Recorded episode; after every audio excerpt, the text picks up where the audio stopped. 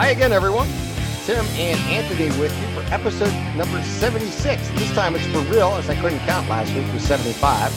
This week is seventy-six of the Radio M V P Sports Podcast. It is high school football season, and we have two great guests coming your way as we're going to talk to James Dodson from Trib Live, and he'll be covering the W P I A L. And also we'll talk to Ray Reinstorf, W P S E in Erie, Pennsylvania, covering District ten this year. Two of our favorite guys from Western Pennsylvania, two guys I've worked with over the years, and uh, Ray's to, into a new opportunity. We'll, you'll hear about that during our, our conversation. And, of course, uh, James Dodson, everyone knows him well. He's been a, mm-hmm. a good participant on our podcast over the years, both uh, for Indy cars and football and basketball. And, of course, my partner in high school basketball, and two terrific guys to talk uh, Western Pennsylvania high school football. And next week we will get into our high school football season, as right now we can I can let the cat out of the bag. We're going to have Campbell Rico coming on. He will be doing the pregame show, our pregame show, starting at six o'clock on Western Reserve Radio. So uh, we'll talk about that with Rico and everything going on, plus – we'll talk about the high school football season coming up, and uh, we'll probably have a couple more guests along the way uh, focusing on uh, Northeast Ohio. So that's the plan going forward. Uh, Anthony, the Indians are currently tied with the Mets, two and two, and the Indians basically continue to have the best record in baseball since June first. Yeah, it's to touch on what you opened with about high school football. It's absolutely amazing that the fastest ten weeks is here. It feels like just yesterday, uh, Friday night, you and I got our first chance to uh, uh, catch some high school football. We had a great time there. And, yeah, the Indians, when you look at the Red Sox series, you, you lost two or three. That's, and you come back and you split in the Bronx. And I think if you ask anybody, you'll take a split with the Yankees no matter what, because the two games you won, you beat them pretty soundly. And the two games you lost, you were right in it. And just a play here or there that they made, you didn't make. The thing that I liked the most was, despite Aroldis Chapman being a dominant closer, you had a tying run on base in each of the ninth innings. You know, he made the pitches to get out of it, but you still gave yourself a chance.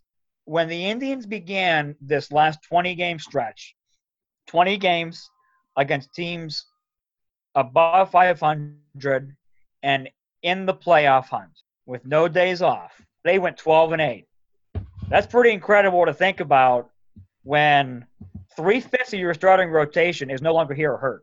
And that's a credit to the Indians as an organization with their depth.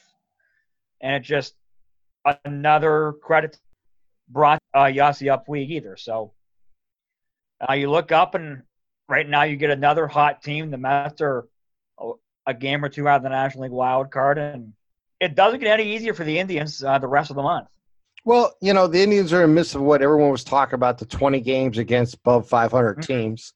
I believe they've won already twelve games in that span. Yeah, twelve and eight. Yep. Yeah. Yep. So they are they continue to play well. And they got the Mets tonight, which is, again, another team's trying to stay in the playoff hunt, in the wild card.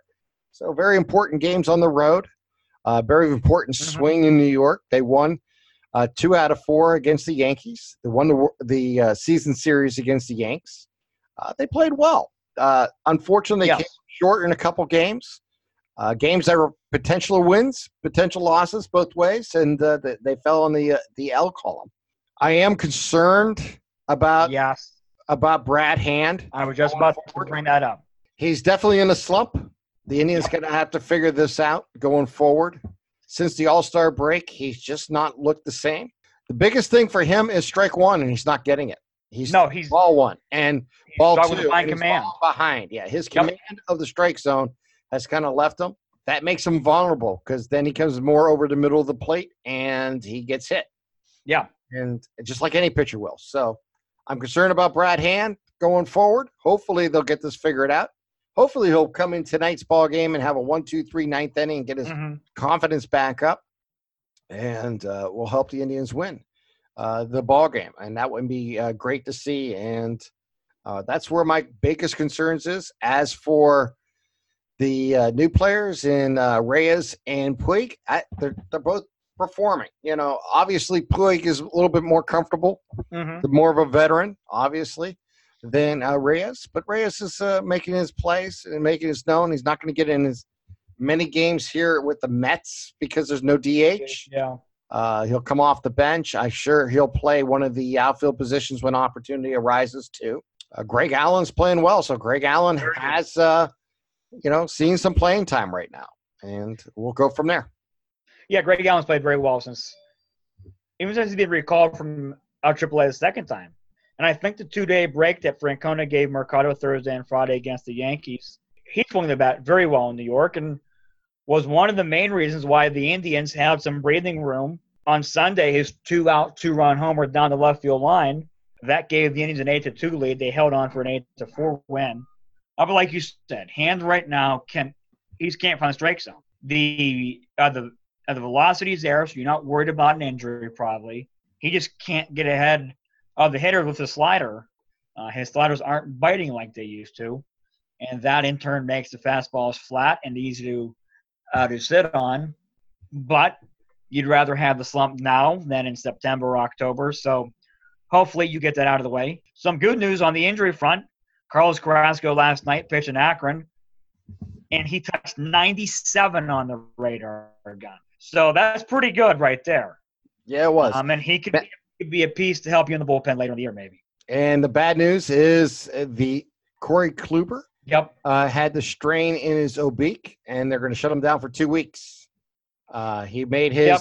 third start down at the minor league on a rehab and strained his oblique, and the Indians are going to shut him down for two weeks to uh, let that heal. So the thought process of him being here by the end of August now can be pushed back yep. to about September. Yep. You know, uh, probably the tenth of September or so. So we'll have to wait and see. We may not get Corey Kluber back this year. We may. Uh, we'll just have to take it one day at a time with him, but not a surprise, be honest. No. A lot of players have setbacks during recovery time and when they're down at the triple A level in a rehab situation, and especially when you haven't pitched as long as he has. Uh, it was good to see Carrasco doing a thing, and like you mentioned, they're not looking for a lot of innings out of him. They're looking for use him as a bullpen pitcher like he was a few years back. And he could be dominating coming out of that pen. He may actually be exactly what the Indians need uh, coming the last five, six weeks of the season in the bullpen. If uh, if Cookie is ready to play, I mean, I'm obviously the doctor says he's good. He feels yep. good. He went out and pitched well. So, I mean, bottom line is uh, it would be a hell of a story if he makes a comeback this year and has an effective uh, end of the season. And hopefully a uh, a big postseason for the Cleveland Indians. Yeah, it would just be, I don't want to call it storybook, but it, like you said, it'd be an incredible story if Carrasco could come back from this, contribute in a meaningful way. I think he's already contributing in a meaningful way. Uh, you ask anybody, he's one of the best clubhouse guys the Indians have. You may get Kluber back, like you mentioned, the middle of September, and he could be a bullpen piece that helps you. In October, it's every game you got to win. So, you know, you got a short leash on your starters, but having a Carrasco or a Kluber there in the bullpen might not be a bad thing to turn to. So uh, we'll see. The Indians got a lot of games. You know, we're only down to, what, thirty-eight games left? And I know this gets talked about a lot, Tim, but how do you remember when we sat here before my trip to Arizona? And we said, jokingly, but kind of serious, we said, well, Santana, he'll give you one eighty, one ninety in March and April, turn it up to, to you know, two fifteen, two twenty in May, and then, you know, he'll be two fifty, two sixty by season's end. Where would the Cleveland Indians be without Carlos Santana this year? Yeah, I well, mean, the, it's incredible how clutch he's been for this team. Uh, I think what you see is two things. A player who feels very comfortable coming back yep. and happy and thrilled, and who made a commitment to himself to be the player, the best player he could be and become a leader on this team. And uh, he has achieved that. Uh, sometimes going away is a good thing and coming back is even better. And that may be just what the doctor ordered for his career. to sign a big contract in Philadelphia and a year later be traded to Seattle and then traded a second time back to Cleveland and feel blessed that he had that opportunity to return to a place where he's most comfortable at and uh, a team that he wants to win with. Would I expect ex- exactly what we've gotten out of him? No. I think in the end, the numbers are exactly what you expect. The consistency this year, yep. uh, the all-star that he has been, beyond expectations, and it's a great thing. These are the things that matter. You know, this Indians team, give Chernoff and give Antonetti a lot and Tito Francona a lot of credit for where they're at, because this team has gone through a lot of changes. Its core players are still there, meaning your core players like Perez behind the plate, Ramirez at third, Lindor at short, your infield, all been together all season long. Kipnis at second base, you know, Santana at first base. That core has been there all season long. That core has never left you. Now, the outfield was going to be in flux all season long, and it has been. However, you know, in May, they bring up Mercado, and look yep. what he's done. Mercado's done a great job giving them that right-handed bat and a center fielder that they desperately needed. Allen coming up three or four times this year from Columbus, doing a, a really a commendable job. As a yes. Same with Tyler Naquin. Naquin. Naquin, when healthy. And Luplo, too. Both of them, when healthy, have produced. Uh, when you did not have, you know, Puig or Reyes on your lineup, they produced to the best of their abilities. Now that you've added Puig and you added a Reyes, you've added two right-handed thunders into your lineup. And that stretches your lineup. It makes a big difference. This team has the ability to score almost any time. Lindor is still having the all-star year that he is. And, you know, I like the offense now has a chance to score and win ball games for mm-hmm. you. Uh, not just you don't have to outpitch them. And quite honest with you, if Francona doesn't win Manager of the Year this year, there should not be an award, as far as I'm concerned. No, there shouldn't. No. Because he started four pitchers this year with very minimal or no experience at the major league level in Plesac, Savali, Plucko, and Rodriguez. Yeah. And, you know, people forget about Rodriguez, but he was there. You look at all the injuries. You lose a Kluber, you lose a Carrasco, you lose all these players throughout the season. You lost three-fifths of your starters, uh, you know, and that's just – it's been an amazing that's job. Insane. I'll give him credit. As much as all of us at times get frustrated and want to see change and say, oh, you can't play him no more. He's stuck with his players. He's stuck yep. with Ramirez when everybody wanted to bench him. He's stuck yep. with Kipnis when everybody wanted to bench him. He's stuck with his outfielders, even though they at the times weren't producing at the greatest level. And you look at this team and what they have achieved. You know, since June first, they've had one of the best records in baseball. Continue to play at a high level. And a lot of people complain about some of these players and what they have done. And, yeah, all players go in slumps, as we mentioned with Hand, you know, in the bullpen.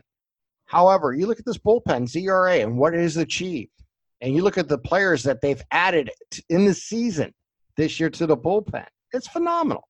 I mean, whoever thought Clifford would be the player that he's been? You know, when he was signing. Well, what a nice signing. He was late, huh? Late.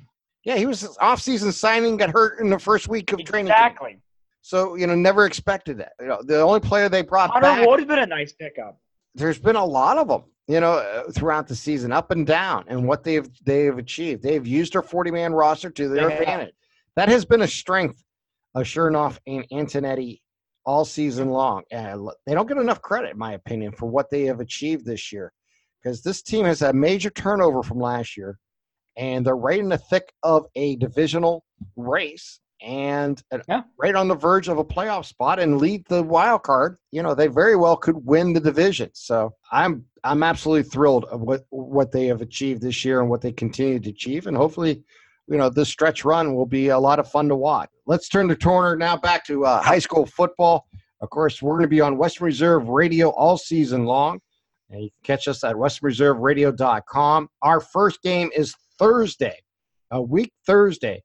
Say that again, Howard- Tim. A week Thursday, oh my as God. We have Howland Tigers and the Niles Red Dragons. And you can hear that on Western Reserve Radio and also W R Q X A M six hundred, as that will be simulcast, the first ever internet radio station simulcasting on a terrestrial radio station in the market. So this should be great. You can catch us everywhere. TuneIn app, the three sixty-five app, W R Q X, and uh, of course, western reserve radio dot com. And if you use Alexa, just say, Alexa, play radio station Western Reserve Radio, and it'll come right up. That's really cool. So that is how really about that? Cool. How about that? Make it nice and simple for you to find us. And with that in mind, let's step aside and go talk to one of my best friends in uh, broadcasting is James Dodson, my partner in high school basketball and a big member of the Trib Live High School Sports Network over in Western Pennsylvania. And let's talk with James and find out what's going on for his football season this coming up in twenty nineteen. Well, it's now time to hook up with James Dodson over in Western Pennsylvania, our annual hookup for the high school football season, and talk a little W P I A L action. And James, it's always great to talk to you. I haven't talked to you since the uh, Indy five hundred this spring. So how's uh, your summer gone so far? Oh, you know, it's uh, it's a crazy summer. It, it always is, Tim, and uh, it just means that well, we're talking football. That means that well, we're we're going back to school, and that, you know, there's goods and bads to that too. But uh, just glad to be uh, getting ready to go on uh, some Friday night life. Yeah, it's going to be a lot of fun. So, uh, what's going on with Trib Live this year? What is your your plans uh, this season coming to W P I A L? Well, I expect to be all over the place uh, in terms of covering W P I L football. Uh, hopefully they'll keep me close to home in Lawrence County for the most part, but uh, I, I fully expect to be seeing some of the top teams uh, all across the district. And uh, I'll, I'll be for sure on the air for a couple of the Newcastle games throughout the uh, course of the year on the uh, on the Trib Live affiliate in Newcastle, W K S T. But uh, for the time being as well, we'll be uh, – in the meantime, I, I expect to be just about everywhere and anywhere, and with uh, Trib Live going with uh, some more video broadcasts this year as well for their game, it's going to be a little added element uh, to uh, for the fans to enjoy out there. So you are allowed to do some live video over in Pennsylvania on Friday nights? Yep, we are. Video is pretty much all fair game uh, throughout the regular season. Once playoffs hit, then it becomes a little bit of a uh, of a more difficult scenario. But Trib Live has the uh, has the rights to all video and uh, audio streaming all through the playoffs as well. So uh, if you want to be doing radio or uh, or video broadcasts uh, come playoff time, you, you better go through uh, Rebel and LaBar and the good old Trib Live crew. That's not bad. That's good to hear, actually. Uh, over here in Ohio, uh, video is not allowed on Friday nights. Uh-huh. Now, on, if there's a game on Thursday or Saturday, you're allowed, but they have Uh, ban any live video on Fridays, uh, I guess to protect the gate. I'm not sure the whole reason behind it, but that is uh, what has been standard here for about the last ten years or so, is live video is allowed on Thursdays and Saturday games, but not on Friday nights and not it, during the playoffs.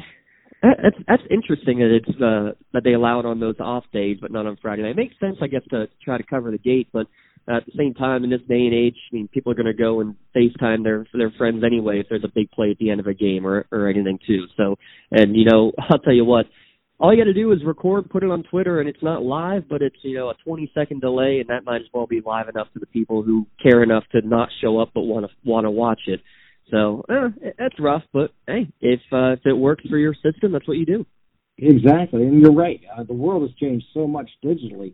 Uh, now you have all these apps that can record live uh, video, and, and you can post it almost immediately. As you mentioned, some of it is actually live uh, over the internet, so it's not surprising, you know, how the world has changed here in the last ten years with digital phones and everything else going on. So, Tommy, some of the uh, schools that you've uh, previewed so far this year over there, and what are you, uh, some of the uh, top teams that you may expect to see? Well, uh, I did a bunch of previews for uh, Trib Live of all the uh, Lawrence County schools. Um, so uh, Newcastle amongst them, uh, one of the, the uh, bigger of the teams, I'd say the biggest in Lawrence County. They're Class four A uh, over here in Pennsylvania, so one A being the small schools up to six A being the largest classification. So pretty much right in the middle Newcastle is, and uh, they're on a, a five- or six-game playoff, or five- or six-year playoff streak, I should say, and uh, they're a team that they've made the playoffs, but they haven't had the great playoff success. They had one run where they made it all the way to the uh, W P I A L championship before falling short to Thomas Jefferson in that year. They, they're looking to, again, make playoffs, but really try to make some noise in that playoffs, win a game or two again, And uh, they have a really interesting scenario. Uh, their starting quarterback, an all-conference player from last year, Demetrius McKnight, uh, is not going to be quarterback this year. He's, oh, moving really? to running, he's moving to running back. It's going to be a more natural position for him. You'll see him at running back, maybe in the slot a little bit as well. And uh, sophomore uh, Mike Wells is going to take over at the quarterback position to try to uh, bolster the passing game just a little bit more, because there wasn't a lot of uh, success through the air with the Canes offense. So a couple of the uh, guys who've gotten gold medals uh, last year on the basketball court are going to be a, a backfield tandem for the uh, the Running Red Hurricane there on the football field. And I think that's going to be interesting to see how that passing game shapes up, because you have uh, McKnight, who's now been clocked at four three as a running back in the backfield. Uh, that will be really fun to see, and a pretty veteran offensive line to run behind as well. They like to run it, but now they have the threat of the pass a lot more. So I think Newcastle is going to be uh, maybe a dark horse team to keep your eye on. And another one that I'm really, really psyched about is uh, the Laurel Spartans. They're in the lowest classification. Uh, but they have probably the biggest team that you will ever see uh, for a Class one A team. Uh, normally you would say if you're six foot two forty on a Class one A team, you would probably be the biggest lineman on that team. That's the quarterback there, Tim. Six wow. foot six foot two forty, and guess what? He's smart, he's a field general, and there's a lot of time in their uh, um, in their veer offense. The, the uh, wing tee offense, that he will pitch the ball and then almost be like a pulling guard as an extra blocker. And uh, it, it's it's really fun to watch. They had two one thousand yard rushers last year that the Spartans uh, in uh, Daniel Blank, Luke McCoy. They're both back this year. Uh, mentioned Wade back this year. Uh, all-conference lineman uh, uh, Mitch Miles, six four, three oh five. He's going to be in there as well. He's getting some uh, some big-time looks across uh, the uh, the college landscape right now. Oh, and not to mention, they missed uh, last year probably their best athlete on the team uh, in, in Will Schaefer. Tore his A C L in the preseason last year. He's back. He's a threat on the outside. So I think the weapons they have, they were a solid team, just barely missed the playoffs last year with those injuries. And everybody who they had uh, who needed to play early in the year because of all of those injuries, is uh, they're they're pretty much all back and all intact with a whole year under their belt. So I'm really looking for some big things from uh, from the power running game of the Laurel Spartans. And what class are they again? They are one A. They're the smallest classification. That's so when you have wow. you have a quarterback on that team, it's going to be bigger than most of the linemen that they'll face throughout the course of the year. Yeah, what a uh, what an interesting group to uh, put together on a football field at that size school. So, yeah, I can imagine that they're going to be fun to watch. Of course, my favorite place to go because of uh, Lee and uh, obviously uh, the uh, the refreshments before and after the game and during the halftime. Uh, yeah. Laurel Spartans do it better than anybody in the world. I'll never uh-huh. see that walking in there for, uh, I believe it was homecoming. It may have been senior night. I'm not sure. It was a few years back, but wow. Uh, talk about doing it up correctly. You got to got to give a shout-out to the uh, assistant athletic director, Lori Heights.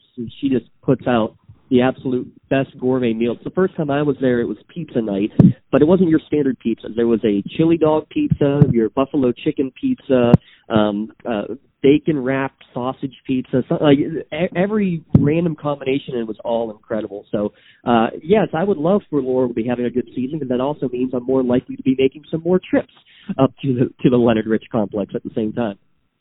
Uh, any other uh, schools like uh, towards Pittsburgh that you're going to be checking out this year? I know Jeanette University is a, a big powerhouse.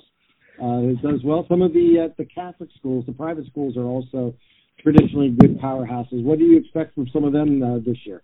Uh, Jeanette and Clareton, I think, are going to be interesting to watch. Uh, Jeanette's lost a couple of their bigger guys um, from last year. Clareton lost a couple guys. They both lost in the semifinals last year, but Uh, if those two in the smallest classification made it to the championship again, you wouldn't be surprised. And Clareton actually has um, their uh, the coach's son just transferred in from McKeesport, where he had a pretty solid year there last year. So they have some extra weapons going on uh, there in the smallest classification. Uh, in two A, Steel Valley is the team to watch for. Um, they've made it to the championship game now three straight years. The one time that they lost was to Washington, though, and that's a team that's in Class two A, but has the numbers and the size of a five A or six A school. And they also have the uh, leading passer in their school history in uh, Nick Schwartz coming back uh, for his senior year. So the fact that Zach Schwartz already has the, uh, the, the career touchdowns list is really impressive, but don't sleep on uh, – keep this uh, team in mind. Burgettstown, the Blue Devils are a, a team very much like Laurel in the way they're set up. They're ground and pound. They don't throw it very much, and they rely on their defense. They allowed less than seven points per game uh, last year, and they return a good chunk uh, of their team.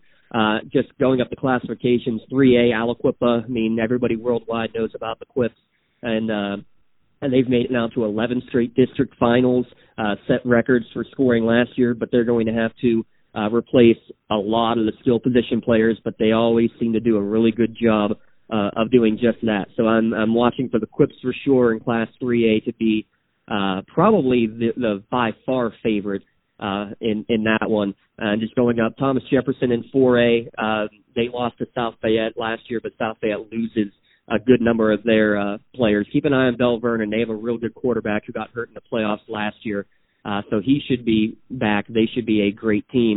Uh, I'm going to say six A real quick. It's going to be a little bit more wide open, but I think Pine Richland, uh, three-time defending champions, are still going to be the, the team to beat. Central Catholic and uh, Seneca Valley, I think, has a couple of guys coming back Uh, on defense, and I think he's going to make them, uh, again, a headache like they were all of last year as they made it all the way to Heinz Field for the championship. But Class five A, um, go ahead and take a twenty-four sided die and roll it, and whoever you figures out on that die, that's who's going to win. It, it is so deep, anybody can win. There are so many great teams. I'm not even going to try to predict the winner. It's just going to be fun uh, watching those games week in and week out. And uh, I will say this, though, whoever wins the W P I A L out of Class five A, whether it is Penn Hills again or whether you see Gateway with one of the top running backs in, in the country, um, uh, and also Mars has a, a kid who's uh, committed to Notre Dame. Uh, any one of those teams I could see going and making that run, and then whoever wins it, I think, is a shoe-in to go all the way and win stakes. Wow. So I know these changes every year in the transfer rules. What are some of the changes this year for uh, the W P I A L and the P I A A type thing? What's going on in the transfer rules this year? Well, the transfer rules officially are that the players, if they transfer before their ninth grade season, everything is completely fine. If they transfer after their ninth grade season, they are automatically deemed to be playoff ineligible Uh, for that first year that they're in their new school. Now, there can be uh, a lot of exceptions to that. They can petition for hardship waivers and that sort of thing um, if there's a financial issue or a, a change of agenda, that type of thing. And for the most part, those will be properly analyzed and properly overturned. Um, but we've seen a lot of instances already where um, you have some of those that don't get overturned, and then they get petitioned to the state, and then they sometimes do, sometimes don't get overturned. It's a lot of chaos there. Any move that is deemed to be specifically for athletic intent, they're automatically uh, out for the entire year, uh, just kind of like if you would transfer it in college. Um, but again, those don't happen very often uh, where you have that ruling come down. But we've had a few already uh, come down with the, this new rule that's gone in the last year, where they can be eligible for the regular season, but then they would be playoff ineligible. We had a couple of players last year and a couple of big names this year that I think it could be interesting if you get to that. Especially you'll see them in uh, in basketball, uh, Tim, when we start working. Uh, kid from Central Valley uh, who's moving back in. He should, and he has every intention of playing in the regular season and knows he won't be uh, playoff eligible, but he's one of the top five probably players in the entire district. And how you're going to rank a team that makes the playoffs and now loses their best player for the postseason, I think it makes it fun for the uh, seating committees for sure. Oh, crazy. That's actually going to make it absolute insanity because it almost negates what happened in the regular season. How do you weight that properly? You know, just thinking out loud.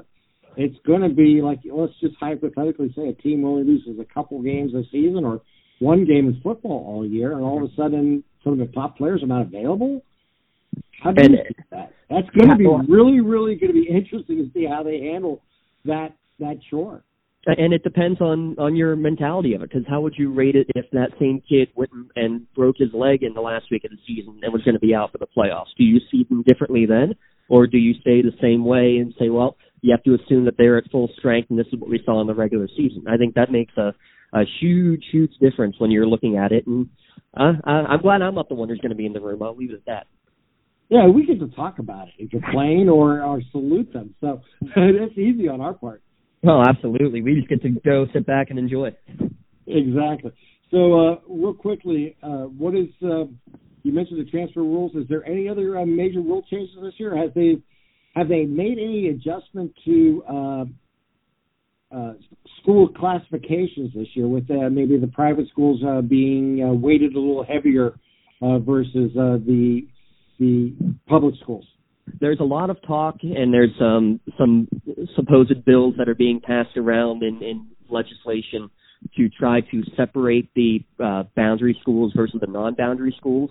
Um, at the moment, it doesn't look like anything will be able to come of it, and uh, there's a lot of citation of a, uh, a bill that was passed back in the late seventies that basically required at that point the P I A A to allow in those uh, non-boundary schools, your your charter, parochial, uh, et cetera, type of schools into their tournament. Um, very unlikely to see, at least in the near future, any sort of change uh, in that regard. Um, there's all there's been talk about do you use some sort of competition formula that you see in various states across the country, where if a team, like for example, a team like uh, um, Thomas Jefferson, who we mentioned, who's made it to three straight district championships. Uh, if they make it to a fourth in a row, do they then move up a classification, that type of thing? Um, there, there's a lot of those type of uh, scenarios that I think are being hashed out, but not exactly much going on in terms of, uh, at the at the moment at least, uh, any sort of change in there. And the only real rule change uh, throughout the, uh, the P I A A, and actually it goes through with uh, the uh, N F H S rules, is that the uh, play clock is now officially a forty-second clock, uh, the exact same way college is, rather than the wait for the ball to be marked and then the twenty-five second clock begins. Uh, as soon as the play ends, it's a forty-second winding clock, and I think that when you have a deep play down the field and everybody has to start hustling back to uh, get to the next play, I think that's when you're going to see some uh, interesting scenarios and see what teams are prepared for it. Uh, scrimmages coming up this weekend will be a lot of fun to uh, to see if they can uh, make the adjustment to it. Yeah, there's no question about it. You know, and I think that's actually a good rule. I think it's actually going to speed up the game some, because the clock will continue. You know, the play clock will continue to move. I know incompletes and all that will stop the clock, but like you say, you have to uh, hustle back to the line of scrimmage and and get the play going. Or you know, if you do huddle up, get back to the huddle and break huddle and and get into your formation. So I think in the long term, I think we're going to see games move a little quicker with the the forty-second clock versus the twenty-five second clock. Oh, I think so as well. It's just a matter of uh, can some of the quote-unquote old-timer officials who uh, might be getting near the end of their career, can they keep up quickly enough to get the ball spotted quickly enough to uh, get the play off within those forty seconds after that long incompletion? Uh, only time will tell there, Tim. Yes, we'll know more as the season progresses. James, thank you very much for your time. And real quickly, tell them how to uh, listen this year through Trib Live. It's at trib h s s n dot trib live dot com, the Trib Live High School Sports Network, the uh, exclusive home to all audio and video coverage of W P I A L uh, sports, is the Trib Live High School Sports Network. James, once again, thanks, my friend. And I uh, can't wait for basketball season, but let's enjoy the football season first. Uh, absolutely. Go enjoy the lights. All right, that's James Dodson from Trib Live, and we'll be right back with more of Radio M V P. My thanks to James Dodson from the Trib Live for giving us an update on the W P I A L action this coming up season in twenty nineteen. Anthony, do you love hoodies? Yes, I do love hoodies. Uh, I just bought one Saturday, actually. Hmm. Check out these awesome hoodies at the house of hoodies dot com or on Twitter at H O Hoodies. These jerseys, like hoodies, are perfect for repping your team, and you can use the promo code W R Radio, Western Reserve Radio, and it's one word, and you'll get fifteen percent off your entire order. Western Reserve Radio, that's W R Radio, all one word, and save fifteen percent on your entire order. That's really cool. That is really cool, because I'm looking at one right now where I can get a custom jersey, a custom hoodie jersey with my name on the back, and I and you say I can get how much off, Tim? fifteen percent off all your orders. fifteen percent is pretty good. Again, use that promo code W R R A D I O, Western Reserve Radio, one word, W R Radio, for fifteen percent off on house of hoodies dot com, and you can contact them on Twitter at H O Hoodies, right here on Radio M V P and on Western Reserve Radio. And Anthony, it's now time to uh, talk to our other good friend from Western Pennsylvania, another broadcast partner of mine from the past, Ray Reinstorf Junior He does great play-by-play. He has now switched over to W P S E in Erie, Pennsylvania, and we're going to talk about District ten, what he's up to, and his new opportunities with W P S E. This is my conversation with Ray Reinstorf Junior All right, it's now time to hook up with Ray Reinstorf Junior with W P S E Radio in Erie, P A. Ray has always taken time to come on the podcast, which we always uh, enjoyed. Uh, Ray and I go back, God, close to ten years now, uh, doing high school sports in Northwest Pennsylvania and Venango County and, and others. And uh, Ray, how you doing today? Good, Tim. It's hard to believe. Again, I know I, I probably sound like I'm repeating myself from the last couple of appearances on your podcast, but it is it, this sneaks up so fast, and it's the best time of the year, and it's great to be talking about high school football with you, and uh, glad to glad to see you're doing well, my friend, and uh, I, what a great time of year. It is. It's fun, and uh, obviously uh, some changes for you personally uh, this year. Uh, last few years, you've been doing uh, McDowell football. Uh, that has uh, now entered into your resume as you uh, upgraded it now to uh, the W P S C uh, radio, and you're working full-time in radio. Just take a moment, talk about uh, what you're, where you're at, what you're doing, and also uh, what's your schedule like for this high school football season. And you uh, led into it, Tim. Uh, now working full-time at W P S E on the campus of Penn State Barron. It was an incredible opportunity that was presented to me late last October into early November as I was finishing up my fourth year of calling McDowell Trojans football on W W C B on their second stream. And, you know, part of me, that was, you know, it's my alma mater. I shouldn't say was, it is my alma mater. And being able to be the voice of Trojan football for those couple of years was amazing. Well, four years, I should say, was amazing. But when you get an opportunity, and you know this for as long as you've worked in radio, opportunities to work full-time in radio, especially in, you know, medium and small-sized markets, are a dime a dozen anymore. And to be approached with this opportunity, I would have been crazy not to say yes. And it's been a a, a big-time learning curve for me for some of the other aspects of radio that I've never really worked in before. But I've enjoyed it every step of the way, and you know, there's been some growing pains, obviously. It's a really exciting opportunity, and then especially from a sports perspective, as last year was W P S E's uh, first foray into covering high school sports, and we had an extremely successful football and basketball season, and we're looking to continue to grow on that success. And from a scheduling perspective, uh, the team that we will be covering covering primarily will be Mercyhurst Prep, and we will have all nine of their regular season games. We're also going to feature three regular season games in the District ten area on Saturday as well. And then when we get into the postseason, we'll cover the Lakers and other teams that are going to be alive in the area. Last year, we were with Cathedral Prep for their entire state championship, their third straight state championship playoff run. So again, we expect them to be in the mix when it comes to making deep runs into the postseason. Covered the Trojans in their District ten playoff game against the Erie High Royals, of course, another great District ten program. And so the opportunities are are boundless at this point. Our high school basketball coverage, we covered several teams in the Erie County area in the high school postseason, both girls and boys. So it's a lot of exciting opportunities. We're now Erie's radio home of the Cleveland Browns and have been the longtime home of Penn State Nittany Lions football as well. So it's an exciting time right now.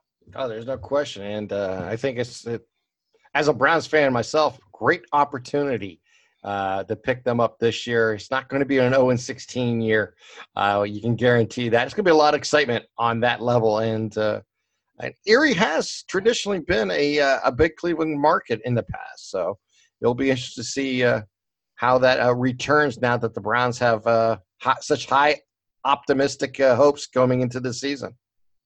Yeah, there was there was a lot of excitement generated by what they've done in the offseason, obviously, and we got a very good response from the community when it was announced in late April that we were going to be the brand new affiliate for the next three years. And uh, that has been, it was a, a summer where we worked really hard on putting that together. And it was neat to see that come to fruition when we launched the first preseason broadcast. And as you know, the Browns have a ton of programming. They have four hours of pregame, a uh, ton of postgame, and then we also carry all the ancillary programming as well throughout the week. The weekly show that airs every Saturday morning for the entire year, and then you have the coaches show and the preview show on Thursday and Friday late in the week. Once, obviously, now that the season started, you're having those, and if the game's on Sunday, you're going to have those on Thursdays and Fridays. They're on different days, obviously, with the different d- games they play during the preseason on the different days of the week. So, yeah, it's an exciting time. There's no question. Let's get back to the high school football. You mentioned you're covering uh, Mercyhurst uh, prep this season and uh, and the success they've had. Obviously, um, talk about that program and who they are and uh, your your excitement of covering this uh, this school for the first time on a full season basis. Well, the Lakers, you go back about five years, and, and Jeff Root's now in his sixth season. And I had a, a good conversation with Coach Root the other day, and this was a program that was on the verge of folding uh, because of low numbers. And Jeff Root came in, and he's done an excellent job of bringing them back to prominence. And the last two years, they have won the region in Region six last year and playing in Region six again this year after the reconfiguration in District ten. They, they now have eight regions. The bugaboo for them has been the Sharon Tigers, and you know how great those Mercer County programs are, especially in the smaller school divisions. And uh, last year it was a twenty-nine twenty-eight loss to the Sharon Tigers in the District ten semifinals. So that's been the hurdle for the Lakers the last couple of years, is getting to the postseason and being able to beat the Sharon Tigers. Would not be surprised if it ends up being those two teams again at some point in postseason this year. The Lakers do bring back some quality players. They lost some tremendous players. I mean, when you lose the the likes of a Zach Helsley, who is Erie County's all-time leading rusher, and several other good players as well. They lost their starting quarterback from last year. But the player that one of the most dynamic players in the area who's going to continue to make a bigger name for himself is Steve Smith, who's got five Division I offers right now. Talking to Coach Root last week, runs a four four two forty. They timed him five times when he was at a pit camp. So this is a dynamic player who's going to be able to do some unbelievable things in space. They've got another speed burner in Ian Baker, who runs a four five nine forty. So they've got some quality players coming back. Uh, starting quarterback's going to be junior Matt Luce, a southpaw, as he replace replaces Mike Crafty from last year. So Lakers lost significant amount of talent, but they've got talent coming back. They're the favorite in Region six right now, and we'll see how far they can go in the District ten playoffs. Now you'll be covering, what, all nine regular season games that you mentioned with them, plus uh, the station has a few extra games that they plan on uh, covering. Talk about that. Yeah. Yes, we do. We're going to have uh, McDowell at Saint Joe's, which plays in the Monsignor Martin Catholic League in Buffalo. Uh, that the teams in that league have been playing the likes of McDowell and Cathedral Prep and Erie the last few years, as those three schools are now in a region where it's just McDowell, Erie, and Cathedral Prep. I believe I talked about that on, on the podcast last year. So the scheduling demands for those teams are interesting, and you see them crossing over into the state of Ohio quite often, and then – of course, against some of the Buffalo uh, Catholic League teams, is that that league is actually, New York's one of the states that separates the the Catholic schools and the public schools. So they play exclusively in that Catholic Monsignor Martin League, and they play for their own championship. But you get teams like Canisius. We'll see Cathedral Prep at Canisius later on in the year in October. And then we have a game where uh, Northeast, one of the local county teams, will be hosting Warren. So those will be some fun Saturday games, a chance to see some other teams in the area. And even with our Mercyhurst Prep coverage, you know, we like to stress, too, that the Lakers play a lot of teams from this area. So we're going to carry the likes of them playing Harbor Creek and playing Fairview and playing Girard. So it is against the local teams as well. So those are nights where we will be covering two local teams. It's the Lakers playing the Huskies and the Yellow Jackets and Northeast and teams like that that they play in the region. So it's still a lot of local coverage, but we wanted to get the opportunity to get some other teams on the air. And with the district official shortage, which is going to become a bigger and bigger problem if it doesn't get taken care of in the next few years. And I'm not sure if you're experiencing the same thing over in the Buckeye State, but because of the shortage of officials, you've got games being moved to Thursday and being moved to Saturday because some of those crews have to work two games because they're having trouble getting younger people to develop into officials. Yeah, there's a officials uh, scenario here, not necessarily moving games yet and, and that level, but more than anything, they, they were experiencing uh, older groups staying together longer than anticipated, you know, and also um, younger officials moving up to the varsity ranks faster than ever before. Before you used to take your time and you'd do a lot of uh, junior varsity games, or you would do freshman games, or even go down to the uh, junior high level. And you would spend three to five years, you know, learning to be official, learning exactly the different, you know, nuances of that. And then, uh, you know, putting on a crew at the, uh, at the high school, you know, varsity level. And now, uh, there are officials who are doing varsity games with uh, less than a year experience. And out of necessity, you yeah. can almost compare it to what we've seen with the numbers in football deteriorating as far as participation is concerned. You know, you're seeing more freshmen and sophomores playing at the varsity level because of the same type of scenario. So hopefully that's something that I, Not that I, I'm an expert on this subject, so I'm definitely – it's yeah, just neither am I, me, me throwing ideas out there. But, I, you know, I see several people talking about it on social media and things along those lines that they, they have to start creating more incentives for folks to become officials. And, you know, we're we're in a day and age where you've got you've got – they're going to have to deal with the parents and the coaches and – you know, it can be a tough gig. It is. I shouldn't use it can be. It's a. It is a tough gig. Yeah, thank you. I caught myself halfway through that sentence. It's such a tough gig. The the things that you have to put up with, and there's a lot of people who don't want to sign up for that anymore. So they've got to find incentives to to to give some of the younger people who are on the fence about becoming officials to to give them incentives to become officials. So in District ten, who are some of the uh... leading uh, schools that you expect to be uh, contending for the titles in the in the different divisions, and just uh, what do you uh, what do you see for Mercyhurst and uh, maybe your your former school uh, McDowell and others uh, this season? Any uh, projections on your part? I think anytime when you're talking when we're talking Erie County and and you start talking about District ten football, you're always going to mention Cathedral Prep first. Uh, the run that they've been on has been absolutely incredible. Four straight state championship game appearances. Three straight championship game wins.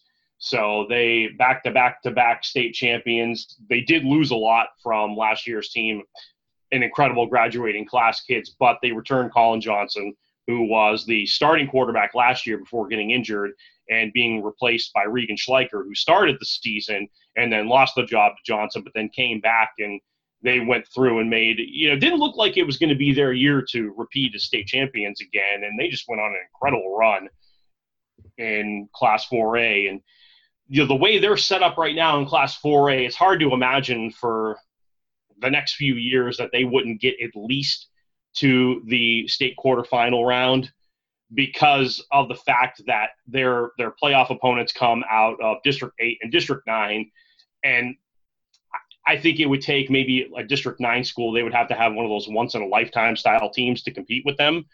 District eight, the Pittsburgh City League, does not have a good track record in the big school football divisions of winning playoff games. McDowell and Cathedral Prep have had their way with the District eight champions over the course of the last two decades. So I'd be stunned if the Ramblers weren't at least in the state quarterfinal round.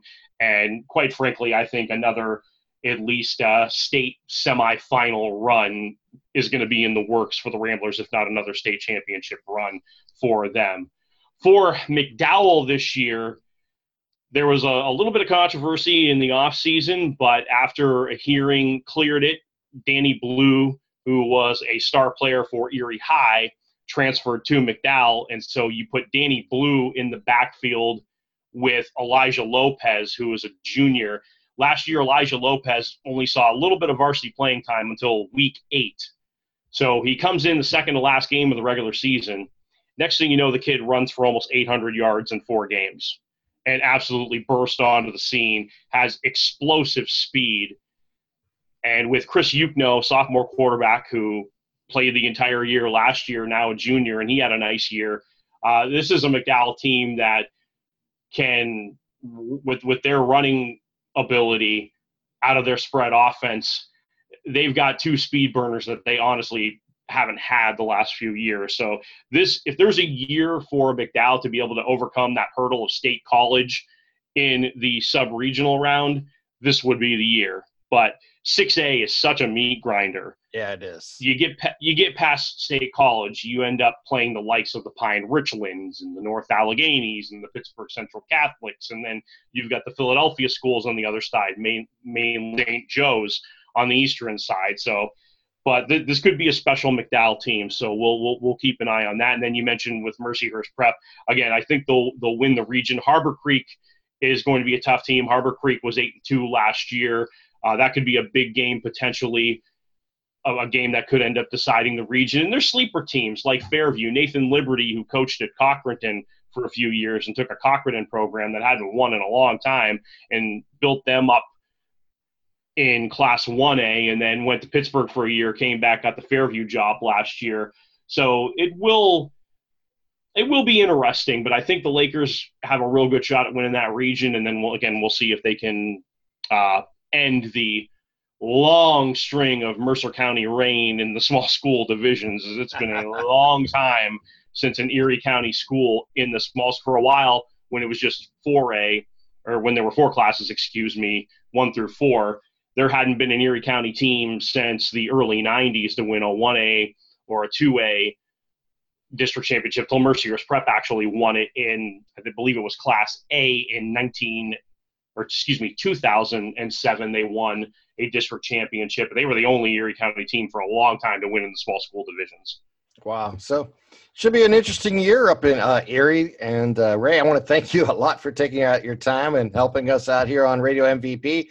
And I also want to thank you for all your support of Radio M V P over the last few years, uh, sending us uh, highlights of games that were between uh, McDowell and Austintown Fitch and others, and uh, in Boardman. Uh, it was really a treat to have you on the podcast. An open invitation. If there's ever a game you have that you want to be featured on the podcast, just send us highlights. We'll get it on. It'll be a lot of fun to hear your voice again on the uh, on the Scoreboard Show. So uh, you always have an open invitation to uh, to send us anything you want. Tim, I always appreciate the time, and I enjoy especially the the high school football preview you went together. Now, I know last year you had a ton of guests, and I had an opportunity to listen to it on one of the bus rides to a road game, and it was great insight from all around the Mahoning Valley area, and then, you know, some of the, the coverage up here too. So always appreciate the time, my friend. Uh, no problem. That is Ray Reinstorf from W P S E Radio in Erie, P A. And I want to thank him once again for coming on the podcast and helping us uh, look at Western Pennsylvania and Northwest Pennsylvania this time. And of course, we uh, did the W P I A L action earlier. I want to thank James Dodson for appearing Uh, today as we take care of our Western Pennsylvania friends. And then uh, next week we'll be uh, tripping over here into Ohio, talking to everybody who's covering games over here. So, Ray, once again, thanks, and we will uh, talk to you soon. You got it, Tim. Thank you. Thanks, Ray, once again. Anthony, two great interviews back-to-back. Uh, James Dodson and Ray Reinstorf from Western Pennsylvania, one covering the W P I A L and the other covering District ten. Uh, my thanks to both James and Ray for, once again, sharing their time and knowledge right here on Radio M V P. You know, it's greatly appreciated. Uh, we try to do the best we can covering the Tri-County area, Mahoning, Trumbull, and Columbiana County. Our news stations and our newspapers do reach into Western P A, and there's been a lot of good football teams over the last couple of years, a lot of good football players. And it's nice to have their take on uh, what they're seeing and um, what they're going to see in the next couple of weeks. No, there's no question about it. And quite honest with you, I have a history over there uh, mm-hmm. covering basketball and football over the last twenty years, and uh, met a lot of great people that are near and dear to my heart. And over the years, uh, different broadcast partners and radio p- personalities that I've met, and uh, school administrators.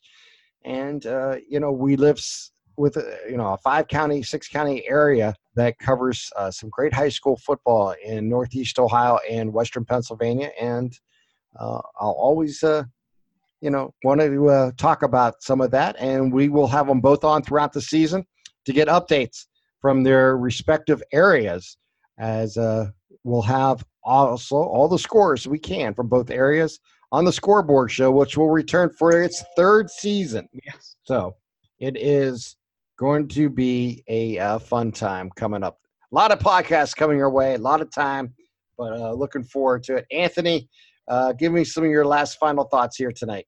Uh, last thoughts is it's amazing that football is already here. Actually, football and shoulder pads and helmets, and a meaningful game Saturday, which uh, you and I covered on the Ice Cash Report. Make sure to check that out, and make sure to check us out every Tuesday night, as Tim and I will break down the Penguins and also everything that is going on in high school football, and also – the baseball team in Cleveland, yeah, they still play baseball up there despite football starting here soon. They're back uh, being contenders again. So Tim and I will break down the Indians and what hopes is a what's this fourth straight division title, Tim? Yeah. Yeah. It's gonna be so fun. It's it's a it's like you and I talked about Friday. It's a very busy it's a start of a very busy couple months for us, but you and I wouldn't have it any other way. This isn't work for us. This is uh, we're We're blessed to do this, and we're blessed to be able to bring you our Radio M V P every week, every Tuesday from here on out. All right, do us a favor. Give us a like on Facebook. Tell your friends and family about us, even your enemies, and uh, help grow Radio M V P. If you get this through Apple Podcasts, give us a rating and review. They help spread the word about Radio M V P. Very important little things. We don't talk about it enough, but uh, yeah. The only way to grow this is going to be word of mouth, and uh, we appreciate each and every one of you who uh, tune in, listen either on SoundCloud or any of the other services uh, that uh, provide our podcast. So uh, for Anthony in Canfield, I am Tim here in Bourbon, wishing you all a wonderful day, and go Penguins, as we're just a few days away from the start of the football season. Tim, let's sing that bad boy on a Saturday night, huh? There you go. Let's sing the fight song. For Anthony, I'm Tim. See you later.